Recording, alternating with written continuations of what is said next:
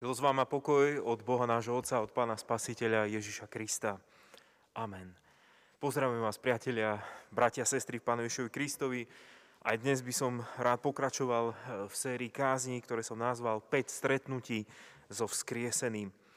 Svedectvá o stretnutí so vzkrieseným Pánom Ježišom sú aj príbehmi o pochybnostiach, o takej počiatočnej nevere. Sú svedectvami o tých, ktorí sa nestali obeťami vlastných túžob, predstáva svojich obrazov. Ale všetky tie stretnutia so vzkrieseným sú vždy nové, sú prekvapivé a sú skúsenosťou, kde sa mohol každý kriticky presvedčiť o Ježišovej prítomnosti, o realite jeho života. Po Márii nasleduje v Jánovom evanjeliu teda pasáž, kde sa Pán Ježiš stretol s učeníkmi a Tomáš chýbal. Dnes by som si chcel všimnúť teda učeníka Tomáša a prečítajme si slovo Božie, ktoré hovorí o jeho stretnutí so vzkrieseným Pánom Ježišom. V Jánovom evanjeliu 20. kapitole vo veršoch 24 až 31. Takto čítame. Tu však Tomáš, jeden z 12 prímenom dvojča, nebol s nimi, keď Ježiš prišiel. Povedali mu teda ostatní učeníci: videli sme Pána. Ale on im odpovedal: ak neuvidím stopy klincov v jeho rukách a nevložím si prst na miesto, kde tie klince boli, a ruku mu nevložím do boku, vôbec neuverím. Po 8 dňoch zase boli jeho učeníci dnu, aj Tomáš bol s nimi a prišiel Ježiš, hoci dvere boli zatvorené. A postaviac sa do prostriedku, riekol im: pokoj vám. Potom hovorí Tomášovi: daj sem prst a pozri na moje ruky, daj sem ruku a vlož ju do môjho boku a nebuď neveriaci, ale veriaci. Tomáš mu povedal: Pán môj a Boh môj. A Ježiš mu riekol: pretože si ma videl, uveril si. Blahoslavení, ktorí nevideli a predsa uverili. Ešte mnoho iných znamení učinil Ježiš pred svojimi učeníkmi, ktoré nie sú napísané v tejto knihe. Ale toto je napísané, aby ste verili, že Ježiš je Kristus, Syn Boží, a veriac, aby ste mali život v jeho mene. Amen. Toľko je slov Písma svätého. Milí priatelia, bratia, sestry, milí diváci, Tomášovú osobu evanjelista Ján v 11. kapitole konkretizuje slovom teda didymos, teda prímením dvojča. Pri slove dvojča mne osobne hneď prišiel na úm príbeh Ézava a Jákoba, ktorí ako dvojčatá zažívali svoje bratstvo vo veľmi vypetých, tých intenzívnych osobných stretoch a vzájomných konfrontáciách. Čiže oni ako dvojčatá vtedy, keď sa dotýkali svojich životov a siahali si na svoje životy, vtedy si uvedomovali svoje bratstvo. Možno tak, ako v lone matky držal ten didymos svojho brata či svoju sestru, tak aj teraz ten učeník Tomáš potreboval dotyk, potreboval sa držať. Možno aj preto ho ľudovo niekedy nazývame neveriaci Tomáš, práve pre tú jeho podmienku dotyku so živým Pánom Ježišom Kristom. Niektoré informácie hovoria o tom, že učeník Tomáš odišiel medzi pártov ako misionár, dostal sa až do Indie a vraj dodnes ho kresťania v Indii uctievajú ako zakladateľa kresťanstva. Pôvodní indickí kresťania sa nazývajú Tomášovi kresťania. Údajne v roku 72 našiel svoju smrť, keď bol prebodnutý oštepom.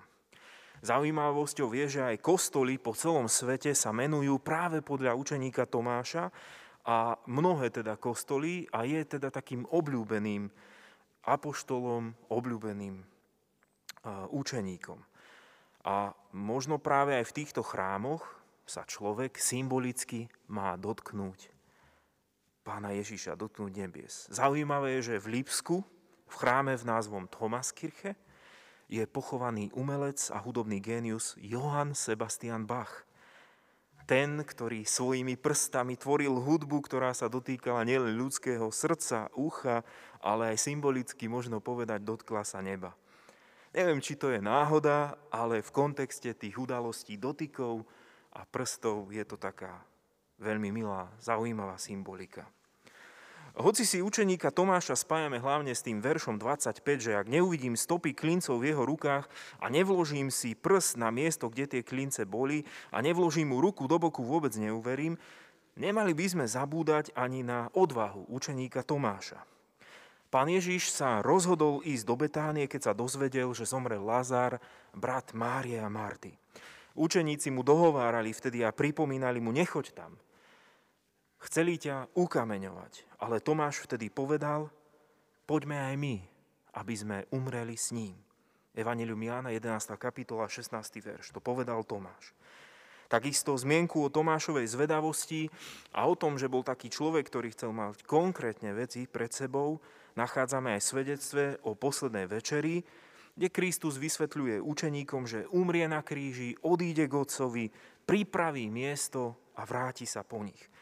A povedal mu Tomáš, nevieme, Pane, kam ideš, ako by sme teda poznali cestu. A Ježiš mu vtedy riekol, ja som cesta, pravda i život, nik neprichádza k Otcovi, ak len nie skrze mňa. Toľko o Tomášovi z Jánovho evanjelia zo 14. kapitoly. V tomto všetko si uvedomujem aj ja, bratia a sestry, že kresťanská viera, náboženstvo je ako si prepojená aj s pochybnosťami. Nedôvera prišla asi do nášho života s príchodom tej prvej otázky po Bohu, ako to čítame v prvej knihe Mojžišovej, v 3. kapitole. Had bol stivejší ako všetky poľné zvieratá, ktoré Hospodín Boh učinil, a ten povedal žene, či naozaj riekol Boh, či naozaj. Občas sa asi my všetci stretávame s tým, že na konci jazyka máme ten argument učeníka Tomáša, neuverím, kým neuvidím. Aj pandémia COVID-19 ukázala, ako nám nestačia informácie, ale potrebujeme sa dotknúť utrpenia fyzicky. Až keď vidíme blízkeho, ako ho vírus potrápil, či zobral z tohto sveta, až vtedy si uvedomíme tie dôsledky a uveríme. Aj ten mediálny chaos okolo očkovania nám ukazuje, že mnohí chcú relevantné výsledky, túžime sa utvrdiť, chceme vidieť také výsledky, chceme vidieť ľudí, ktorí sú v poriadku. Myslím si, že byť kritický vôbec nemusí byť čisto negatívna záležitosť. Zvedavé otázky nás môžu posunúť ďalej. Aj otázky učeníkov v evanjeliách dosvedčujú, že prví učeníci neboli žiadni ľahkovážni, dôverčiví a nekritickí ľudia. Neboli nejakí náboženskí fanatici a nevzdelanci. Nebolo to prvýkrát, čo sa Tomáš pýta a kladie otázky. Chcel sa presvedčiť, chcel byť prítomný pri reálnych udalostiach. Áno, je to správne aj v dnešnej dobe. Dôležité je pýtať sa, skúmať a hľadať. Ale v zmysle slov by sme možno si mohli uvedomovať. Pýtajme sa, ale nezasahujme do Božej autority. Skúmajme, ale nerúžme Božiu všemohúcnosť. Nepochybujme o Božích možnostiach. Pán Ježiš označil Boha ako nebeského Otca. Abba je slovo pre vyjadrenie obrovskej Božej starostlivosti, vrúcnosti a lásky, ktorú prežíva dieťa ku svojmu Otcovi. A v zmysle slov evanjelia majme aj my otázky a pýtajme sa, čo sa to deje, ako riešiť životné situácie, ale nepochybujme o tom, kto je náš Otec, kto je Abba. Nestávajme si podmienky a hranice okolo srdca, akési múry tých našich podmienok. Nedržme sa len pozemských dôkazov a fyzikálnych zákonov. Neurobme z Pána Boha iba hračku a nástroj ľudskej fantázie. Skúmajme, pýtajme sa, ale nechoďme za hranice Božej starostlivosti, lebo môže nás obklopiť potom bezradnosť a beznádej. Aké podmienky dávaš ty viere? Aké podmienky dávaš ty Pánovi Ježišovi Kristovi vo svojom živote? Čo je v tvojej viere, to ale, kým neuvidím.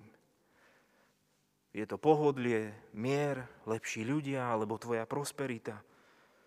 Čo všetko musí Kristus ešte urobiť, alebo čo viac musí ešte dokázať, aby si ho ty prijal ako živého Pána a Boha.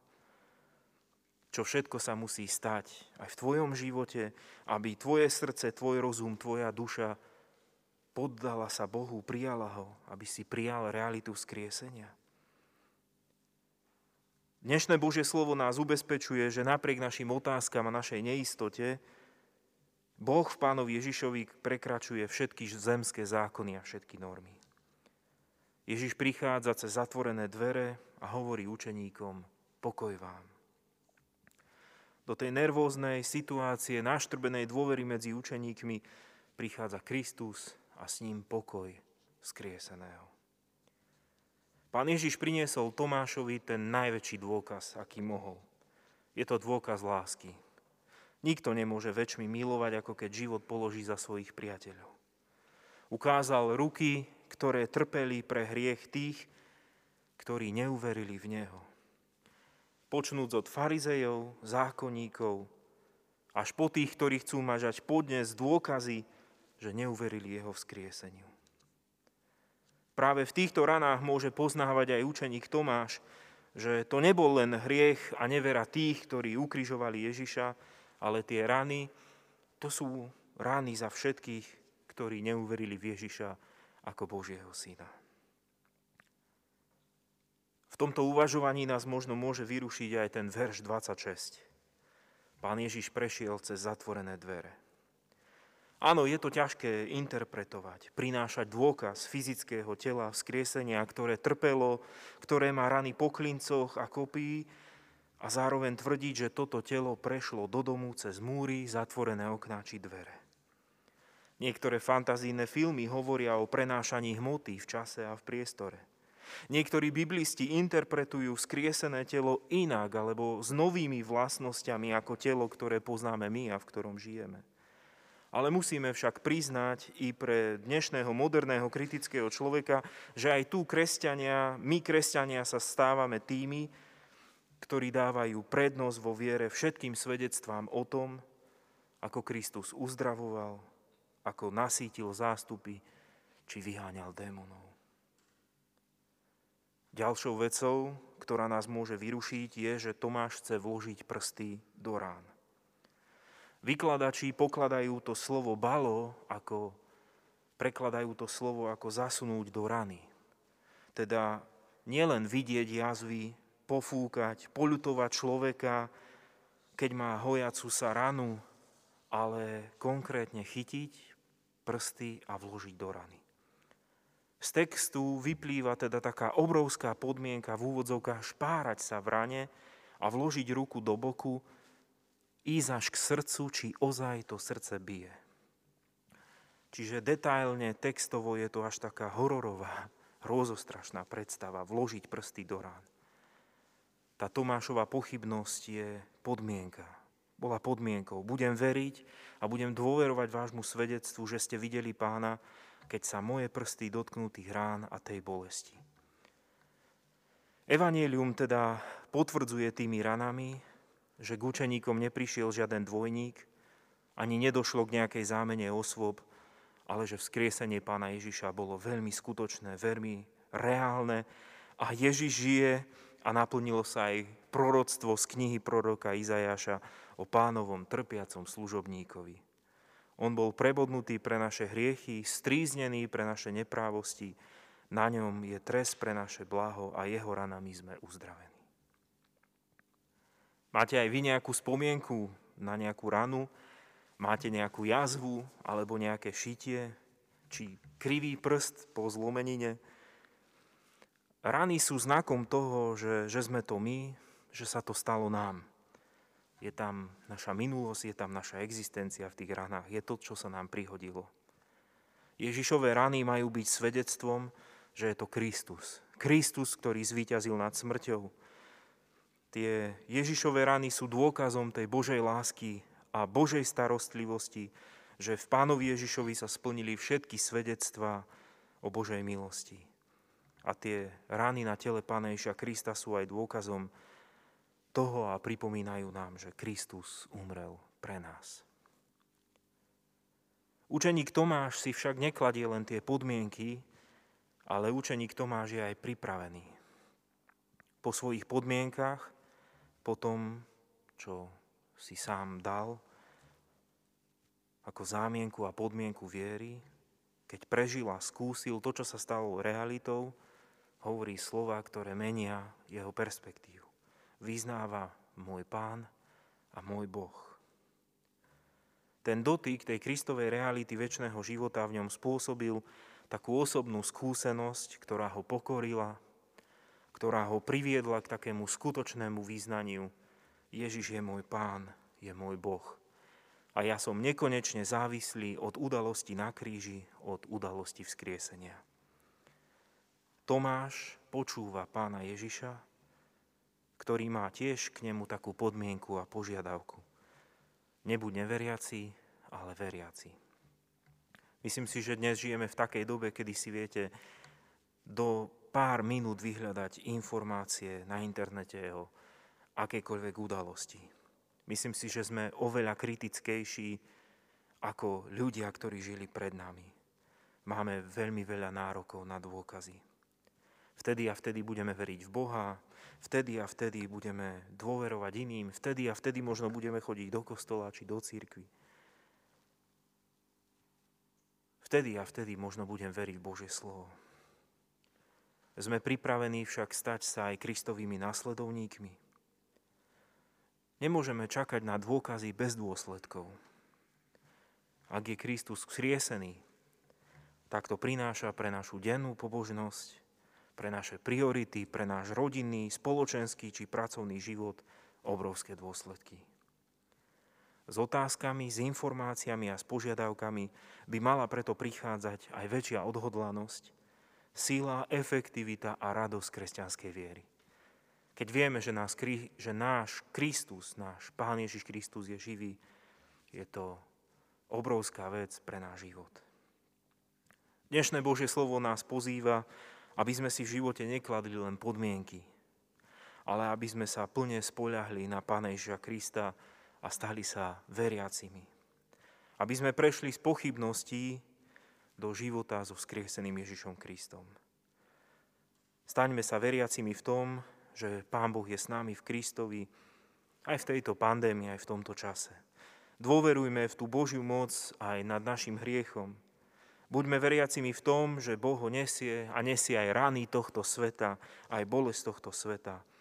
A že Boh víťazí nad našimi bolestiami, nad našim hriechom, nad našou smrťou. A v Kristovi je víťazstvo. Záverom takého Tomášovho stretnutia s Pánom Ježišom je blahoslavenstvo o tom, že šťastní sú takí, ktorí nevideli a uverili. Pán Ježiš týmito slovami určite neponižuje štúdium, poznatky a vedu. Veď on sám dal ten najväčší fyzický dôkaz Božieho kráľovstva a naplnil aj Tomášove pochybnosti. Ak niekomu k viere pomôže poznanie, je to taký len obrovský bonus. Ale šťastní budeme vtedy nie, keď budeme presvedčení, ubezpečení rozumom, ale šťastní budeme vtedy, keď budeme vedieť o Ježišovom vzkriesení. Šťastní budeme vtedy, keď budeme veriť v Ježišovo vzkriesenie a keď budeme mať v ňom aj náš život. Šťastní budeme vtedy, keď veríme, že sa to týka aj nás. Že ten život s Bohom je aj našou súčasťou a že život Ježiša po smrti je obrovským dôvodom zariadiť si veci podľa písma a v Kristovi budovať jeho cirkev. Dôverujme aj my teda, že Boh je v Kristovi s nami a pri nás. Že jeho syn zvíťazil nad hriechom, smrťou. A buďme šťastní. To je tá veľkonočná viera, ktorú zvestujú učeníci. Videli sme Pána. Tým sa nechcú vyvyšovať, tým nechcú poukazovať na nejakú svoju výnimočnosť zjavenia, ale naopak tým chcú zdôrazniť, že tak, ako kráčali s Ježišom pred jeho ukrižovaním a nasledovali ho, tak to má zmysel aj naďalej. Až dovtedy, kým sa s ním stretnú a on ich nezoberie na miesto, kde im pripravil príbytky. Amen.